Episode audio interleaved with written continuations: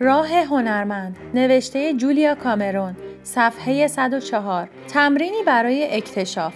بسیاری از کسانی که خلاقیت آنها با مانع روبروست دارای شخصیتی قدرتمند و خلاقند اما به شیوهی با آنها رفتار شده که درباره تواناییها و استعدادهایشان احساس گناه می کنند بدون اینکه از آنها قدردانی شود اغلب اعضای خانواده و دوستانشان آنها را به صورت باتری مورد استفاده قرار می دهند و از ارج و منزلت آنها می کاهند. وقتی این هنرمندان روبرو با مانع می کوشند خود را از نظام های نابسامان برهانند اغلب آنها را ترغیب می کنند که معقول باشند. اما درست زمانی که چنین اندرسی برایشان مناسب و سزاوار نیست. با احساس گناه از استعدادهایشان اغلب نور وجودشان را پنهان می کنند و توانایی هایشان را دست کم می گیرند تا مبادا دیگران را بیازارند و در عوض خودشان را میآزارند. اکنون با اندکی اکتشاف می‌خواهیم شخصی را که وا نهاده ایم خودمان را باز یابیم به هنگام تکمیل عبارتهای زیر با یادآوری و بازیابی آن پاره های وجودتان که در جایگاه خود قرار نگرفته بودند شاید عواطف شدیدی را احساس کنید. بگذارید به صورت تدایی آزاد برای هر عبارت یک یا چند جمله بنویسید.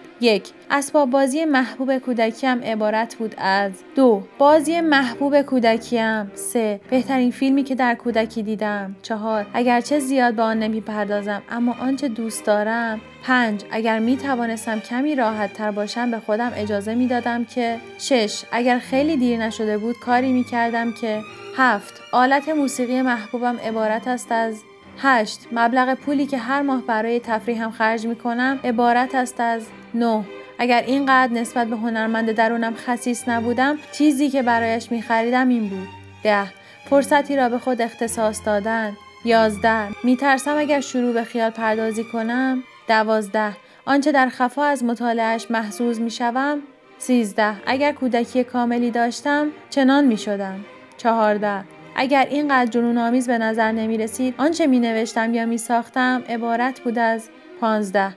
والدینم فکر می کنند هنرمندان شانزده.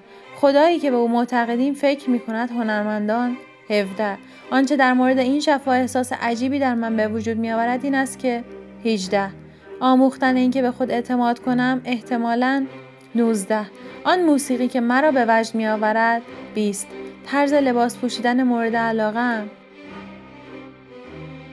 برای ارتباط با ما آیدی صوفی underline کاپل را در اینستاگرام جستجو کنید.